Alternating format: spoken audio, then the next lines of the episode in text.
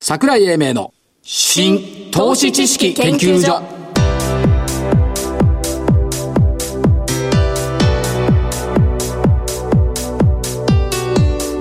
この番組は一般社団法人日本 IFA 協会の協力でお送りしますごきげんよう新投資知識研究所所長の桜井英明ですそしてコメンテーター日本 IFA 協会理事長の正木明夫さんです、はい、日本 IFA 協会の正木です。よろしくお願いしますお。願いしますアクセントつけてみました、はい服ありがと服うというのを取ってありがとうございます理事長のって言っていましたありがとうございます。しかし、やっぱりあれですねいろんなものを計算し始めるといけないねダメですね。本当に。いや7日何を計算しましたいや7日連続冷やし陽線だったから、はい。い、やーこれっていつからだろうと思って朝見てたら2015年の11月16日以来だったのね15年の。 3年半ぶりだなと思っては8日連続冷やし陽線になるかなと思ったらやっぱり途絶えたはあ。それで8日連続っていうのはいついつぐらいなんですか。だから今言ったでしょボケた、違うそれ2015年でしょ。うん、昨日7日連続あだか昨日7日でら今日あれば8日だったから、いけるかなってと思ったわけね。途絶えた途絶えた。日経平均187円安2万2090円6日ぶりの反落5日続伸っていうのも今年初だったですよね。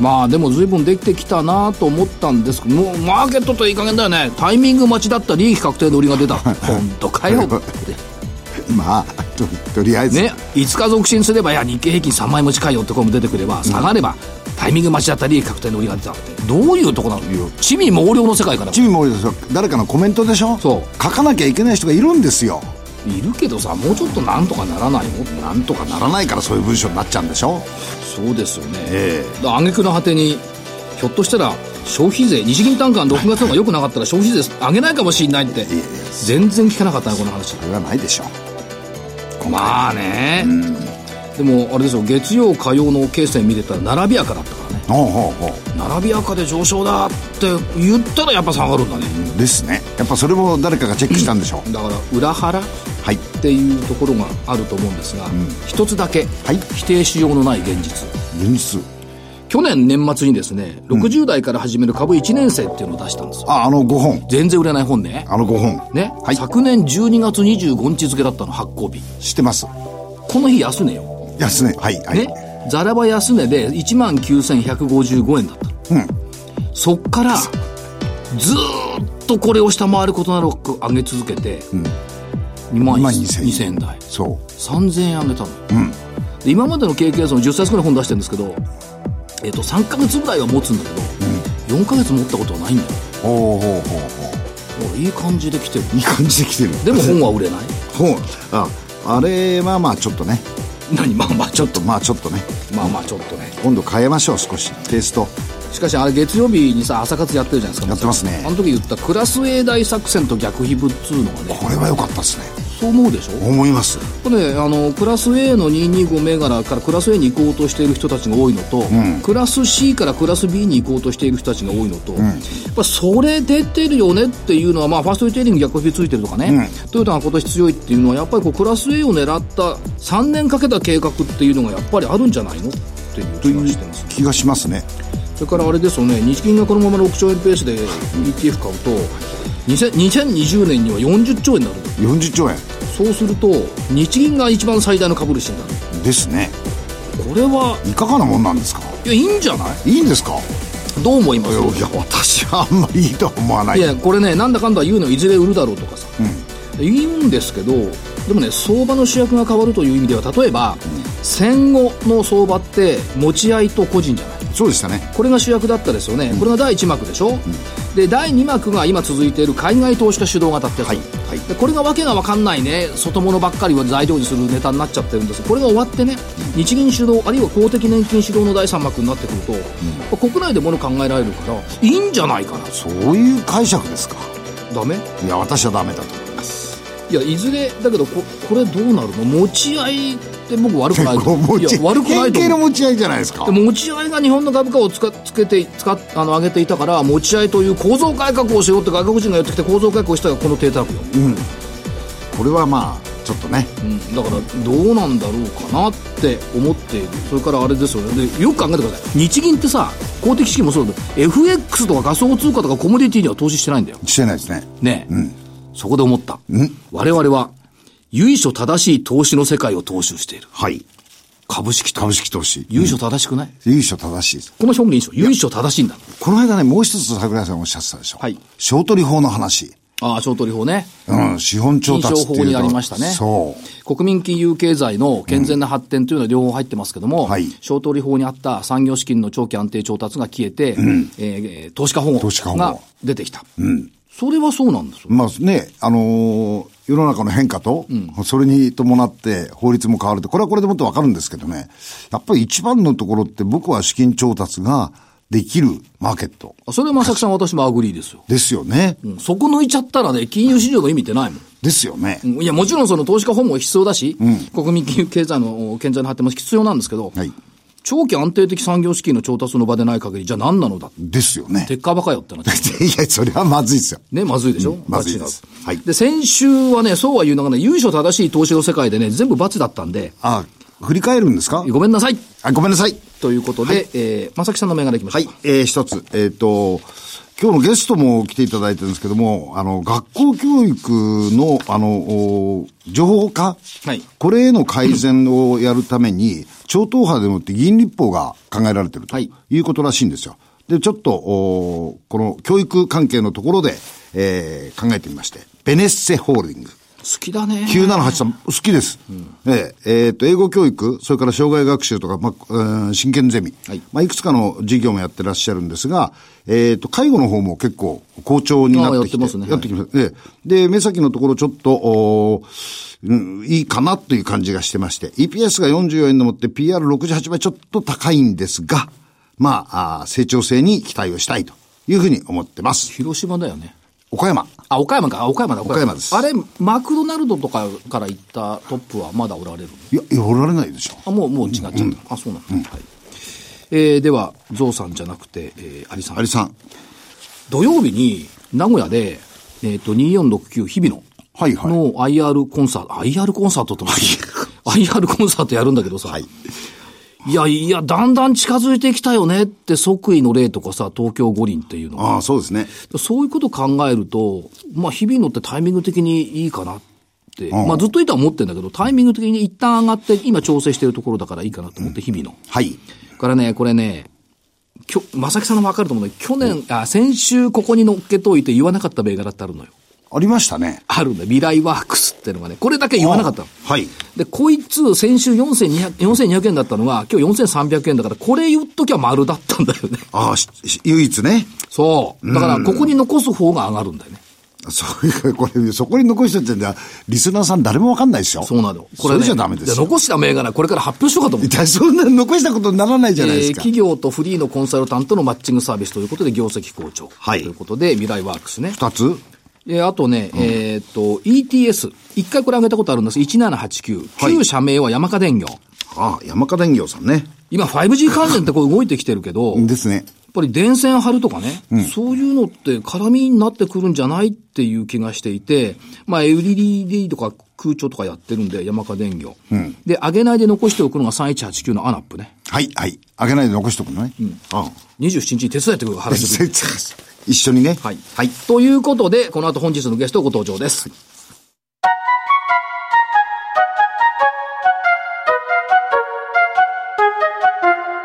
桜井英明の新投資知識研究所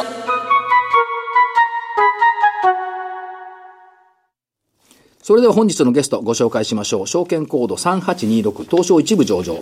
株式会社システムインテグレーター取締役管理本部長山田博美さんです。こんにちは。こんにちは。よろしくお願いしまよす。ろしくお願いしまなすん。か最近システムインテグレーターっていうよりも SI って言ったが似合うのかなわかるのかな、どう、どうですかそうですね。SI と言っていただければ。そうですよね。だから、由緒正しく IR を始めた頃は、システムインテグレーターさんって言ってましたが、あれもう7、8年前。そうですね。ね、で、はい今は SI っていうふうなのがはい通りが良くなってきた、ということですけども、えー、決算を、決算を発表されたのが4月の12日でした。そうです。前期の決算、結果からいくと、これ過去最高ということを見ていいわけですね。そうですね。はい。売上高、利益ともに、はい。過去最高にですなよねりました。はい。。で、今期の見通しも、お売上はあプラス。で、純利益のところだけ、去年、特益があったんで、そうですね、はい。ということで、えー、現益には、純益には現益になってますけども、営業利そうです益、ね経常利益ともにプラスと、、はいうことで、はい、純時がまあちょっと特殊な要因だったので、はい。というだから、当当期とか、前期の純利益67%そうですから、 そうですねこれはまあ、そうですね特殊要因で増えてた部分があったんで、はいはいえー元に戻ると。そうです元の状態に戻るだからこれ、という現とです役とはいえ、決して悪いわけじゃないですよね。全然悪くないですね。そう。だから機はい械的に見ちゃうと、白三角ついてるから、そうですあね来は期い純利益何って、だから継続して会社見とかないと、そうということですよね。そうですね。はい。というところがありました。それから、えっ、と、プレスもいろいろ発表していただいてるんですが、まず、その、配当、はい。今期についてみると、おー16円そうですね。はい。ということですから、前回予想14円でしたが、これ16円はい。ということですはね。い、そうですね。当社は一応配当成功30%っていうのを基準に考えているので、まあちゃんと利益が出た時には、その配当成功で配当を出そうということですね。率からいくと30.6%。そうです。はい。30.6%で16円です。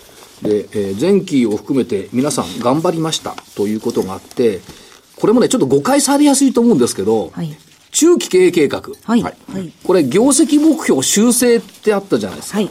で、えっ、と、今期の売上高目標が48億を46億にしたはいっていう部分があるんですけども、これは順調に進んでるから平準化したって見、見、見なきゃいけないそう書いてあるんそですそうです、そうです。その通りです。ははいい。よね。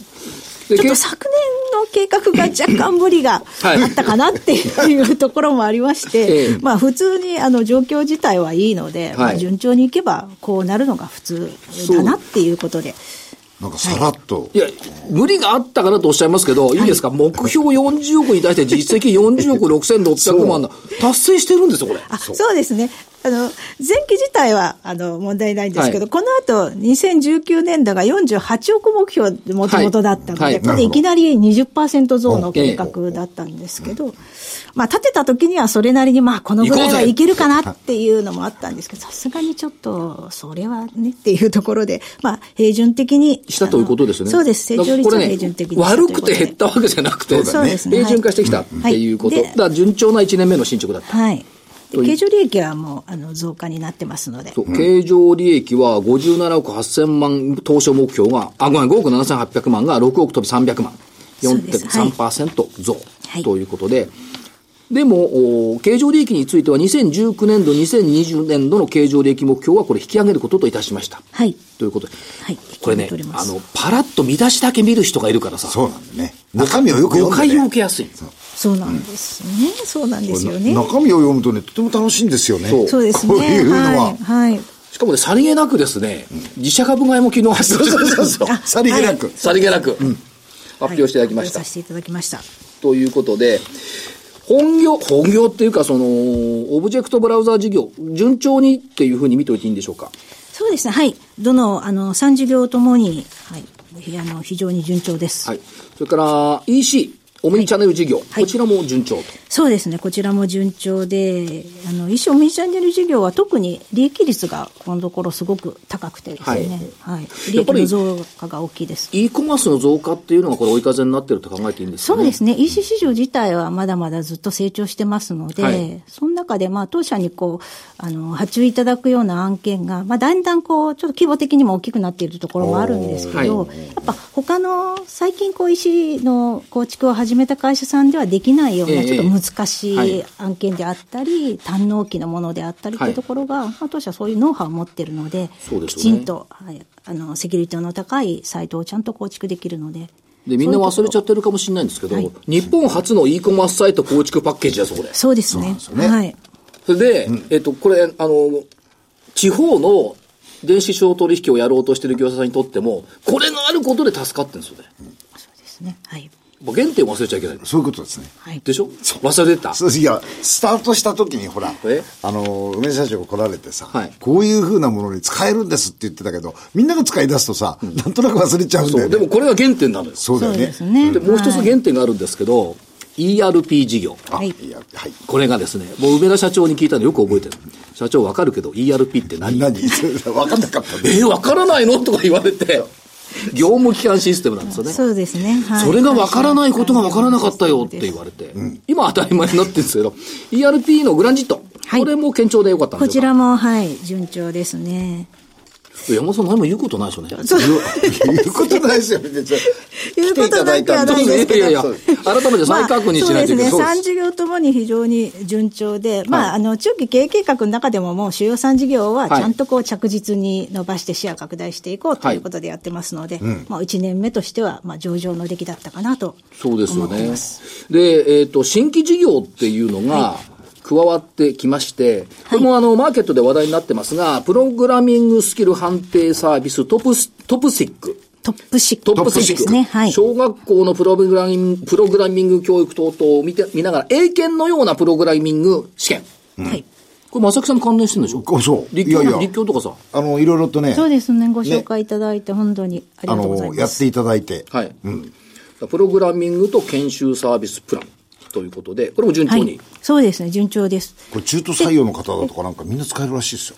あそうですねあの当社のようなシステムの業界でやっぱりこう採用するときに、自分はプログラミングできますって言っても実際にわからないのでどのレベルかっていうのがねそうなんですよ、はいそれを測る水準がないので、で、まあ、こう採用の時に当社のこのトップ6使っていただくとその実力がちゃんとこう可視化して見えるという、何点って出ちゃうわけですね。そうですねあんたの能力何点と。受けるのやめようね。やめよう。 我々は。我々はうん。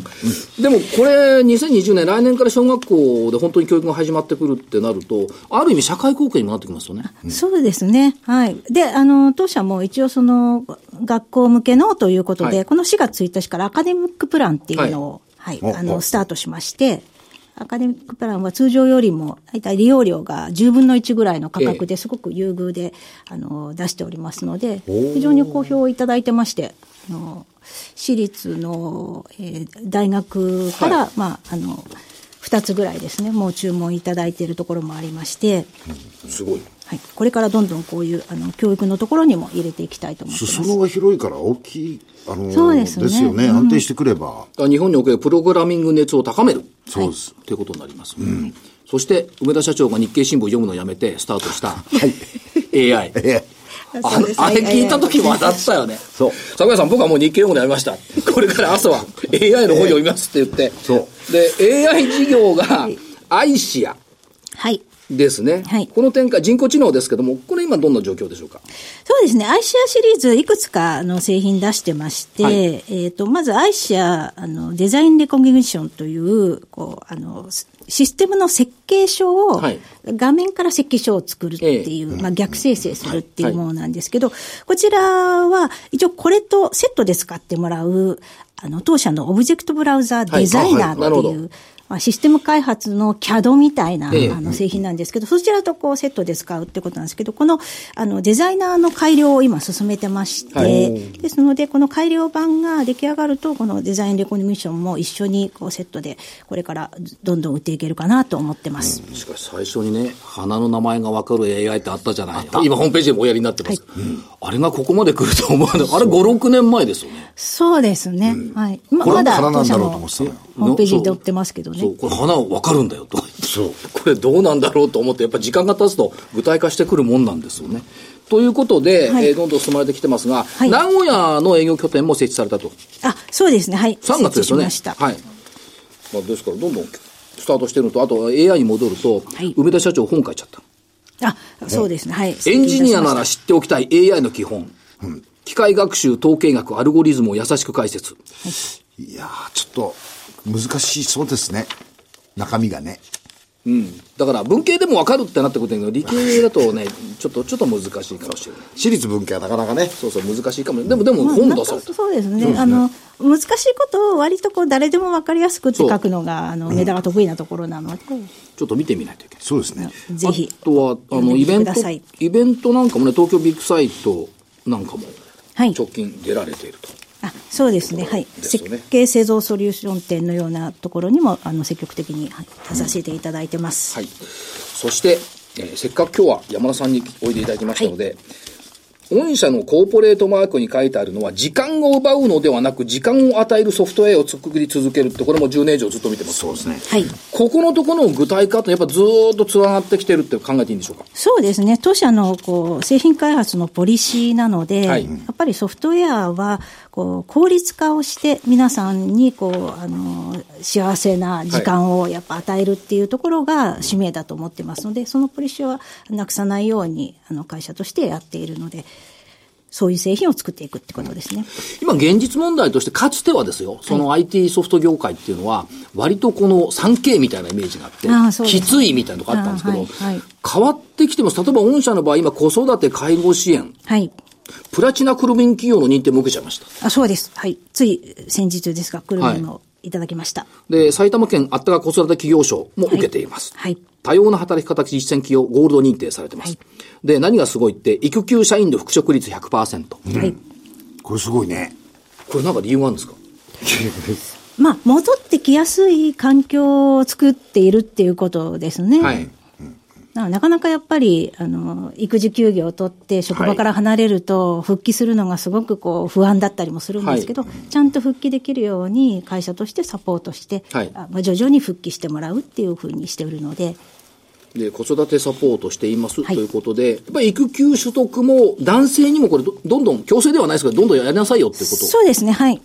強制にはして ないですけど、あの、取りやすいっていう環境を作っているので、男性社員も取ってくれています。 だこれは山田本部長が育休を取りやすい環境を整えたと考えていいですかまあ、私が、 もともと。管理本部長として は。、そうですけど、もともと上田もやっぱりこう子育てに関してはすごくあの理解もあるし、はいはい、やっぱ社員、若手の社員が多いので、そういうふうに働きやすい会社を作りたいっていうところがありますから、はい、もう前からあの当社に関してはこの子育てのところっていう制度は整えてやってます、はいこれはテレワーク先駆者100選にも選ばれている、はい、テレワークもね進めてきてるってことですねそうですねはいあのー、やっぱり育児介護でどうしても在宅じゃないと仕事ができないっていう社員もいますので、はいはい、そういう時にはテレワークで働いてもらっていますそして有給取得率78.3%はい高いですよね高い高いですね。これ100っていうのは結構きついですもんね。 100はないでしょうね、うんねうん、証券会社の時なんて、有給取得率なんてほぼ10%もなかあ、上司だけだったかな。 10%, 10いかなかったでしょ。いかなかった。うん、というところが出てきて、はい、そうは言いながら、実は山田本部長、はい、悩みがあるんです。そうなんです。何ですかソフトウェア業界の収益減少は人。これ当たり前。はい、しかし、理系所が欲しい。お ー。そうですね。この業界、やっぱり、あの、エンジニアで、あの、女性で働いてくれる人っていうのが、なかなか少なくてですね。はいえーあの、まあ、先日もこう話題になりましたけども、東京大学のあの入学式の祝辞で、まあ、東京大学の女子学生がどうしてもこう20%の壁を超えられないっていうようなお話もありましたけど、はいうん、当社もなんとかこう女性を増やそうと頑張ってるんですけど、20%の壁がありまして。あ、そうですかはい。なかなかこの20%超えられなくてですね。これはやっぱ山田さんの今、やっぱ悩みそうですね、もっと女性に活躍してもらいたいと、せっかくまあ私がね、こうしてあの、うん、役員でやらせていただいているので、もっともっと女性に活躍してほしいので、ぜひあの理系の女性の方は、IT 業界、も働き方改革進んでいて、うん、働きやすいですから。でまあ、うんあの、システムエンジニアみたいなこと手に職だと思うので、うん、そうです、一生もんですよね。そうなんですよ、すね、一生ものでずっと働いていける職種なので、うんうん、で、どうですか、システムエンジニアってやっぱ仕事が残るじゃないですか。はい。それって生きがいになりますよね。そうですね。ものづくりでもありますから、そういうところでもやりがいはある仕事だと思います。これ山田さんあのインターンシップとかっていうのもあるんですかやってますやってますね、はい、おこれインターンシップ行きたいっていう人も結構いらっしゃるんですよねそうですね、うん、はい、インターンシップやると結構あの好評でたくさん来ていただくんですけどでもやっぱりインターンシップに来る中の比率でもやっぱ女性は少ないですねああそうですかだからそこをやっぱりこうそんなに産経でもないし楽しい職場だしというのを PR していかないといけないってことですね。そうですね。まだまだアピールが足りないのかなと。実際問題は別にすみません、差別するわけじゃないんですけど、はい、女性優秀なのよ。ですね。この分野も。ああ証券会社にいる時も女性社員の方が優秀だと思ってたんだけど、 ここの分野も女性優秀。その意味では、たくさん来てほしい。そうですね。たくさん来ていただきたいです。当社は一応、こう、実力主義でちゃんと、あの、できる人はちゃんと評価するって会社なので、はい、あの、男性、女性の区別はないので、うんうんまあ、もし、女子学生の方が聞いていただいていたら、チャレンジしてください。ぜひチャレンジで、できれば当社を 選んで応募していただけたらありがたいです。まずは IT ソフトウェアの技術者を目指して、できれば SI でと。まあ、そうですね。はい。それと、あの、前からおやりになってた梅田社長の株主総会の時の手作りケーキ。はい。いよいよ限界になってきた。数的 に。そうですね。去年でもちょっと限界かなと本人があの言ってましたので、数的にはもう今年もそれ以上は焼けないと思うんですけど、はい、でも今年もあの皆様に提供はしたいと思ってます。それだって一人で焼いてんだから、はい、でもね、パティシエさんがホテルから出てくれてきたって。あ、そう。うん、そうなんですよ。これをなるべく小さく、あの、数、皆様に食べていただけるように切ってくださるので。はい。まあ、平日のね、夜に株主総会やるって、もう何年も前からおやりになってる、はい、先駆的な企業さん、うん、ということですから、はい、まあ、あの業績順調に進んでおりますしということで、はい、今日はご報告、ご連絡を聞いてよろしゅうございますでしょうか。はい、で、ブレイク2018中継も順調な推移と。そうで、はい、順調に。順調に管理本部長からお褒めの言葉いただいて、今日は社員さんが一番喜ぶんじゃないですかね。これ聞いてたら。。い や、管理本部長が自社褒めてもしょうがない。いだけどさ、よくやったってそら、そらそうだよね。現場でやってる方々がね。そう。だこの、この、あのー、プロジェクトというか、その中継を、どんどん着地に向かって推進していただくということと、あとは AI というね、新しい柱がね、はい、入ってきましたんで。そうですね。ますます進化してますよね、御社ね。そうですね。やっぱりこの業界どんどんこう変化をしていかないと、はい、あの、取り残されてしまいますから、まあ、そこを社長自ら朝早く起きて勉強をし、はい、新しい技術を取り入れ、新しい製品を作っていくっていうことに、はい、あの、邁進してやっています。はい、わ、かりました。山田本部長ありがとうございました。ありがとうございました。本日のゲスト、証券コード3826東証一部上場株式会社システムインテグレーター取締役管理本部長山田ひよみさんでした。ありがとうございました。ありがとうございました。資産運用の目標設定は人それぞれにより異なります。個々の目標達成のために独立、中立な立場から専門性を生かしたアドバイスをするのが金融商品仲介業 IFA です。一般社団法人日本 IFA 協会は企業 IR 情報を資産運用に有効活用していただくため、協賛企業のご支援のもと、この番組に協力しております。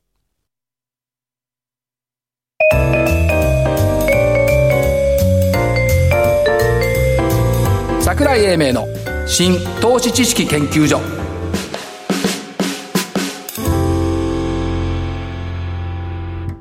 この番組は一般社団法人日本 IFA 協会の協力でお送りしましたなおこの番組は投資その他の行動を勧誘するものではありません投資にかかる最終決定はご自身の判断で行っていただきますようお願いいたしますさて正木さんからお知らせ、はい、札幌札幌ですね、えー、6月8日、えー、土曜日ですが櫻井さんの株式講演会と企業 IR セミナーを行います場所は札幌証券取引所2階会議室でございます、えー、ご参加いただく企業さんデジタルインフォメーションテクノロジーさんそれから三成ランディックさんナノキャリアさんこの3社においでいただいて、えー、企業 IR をやらせていただきますお申し込みは日本 IFA 協会のホームページからお願いいたします、はいあと私の方が、はい、NTT ドコモのポイントで ETF とかが買えるっていうのが始まったのよ今、ね、スゴドクコンテンツ株式投資のいろはのでエイメイ4スゴドクっていうのがありまして4月20日からスタートでポイント投資のコラムを書いていきます、うん、基本月曜更新の予定ですんでドコモスゴドクコンテンツの中を検索していただければカテゴリー娯楽株式投資のいろはエイメイ4スゴドクということでなかなかねちょっと新しいイベントをね始めましたんでドコモお使いの方はぜひご覧いただければドコモですねはい、はい、ということでえご案内差し上げました。ということで、えー、桜井英明の新投資知識研究所、本日この辺りで失礼します。お相手は所長の桜井英明、そして、日本 IFA 協会の正木明夫でした。それでは来週のこの時間まで、ごきげんよう。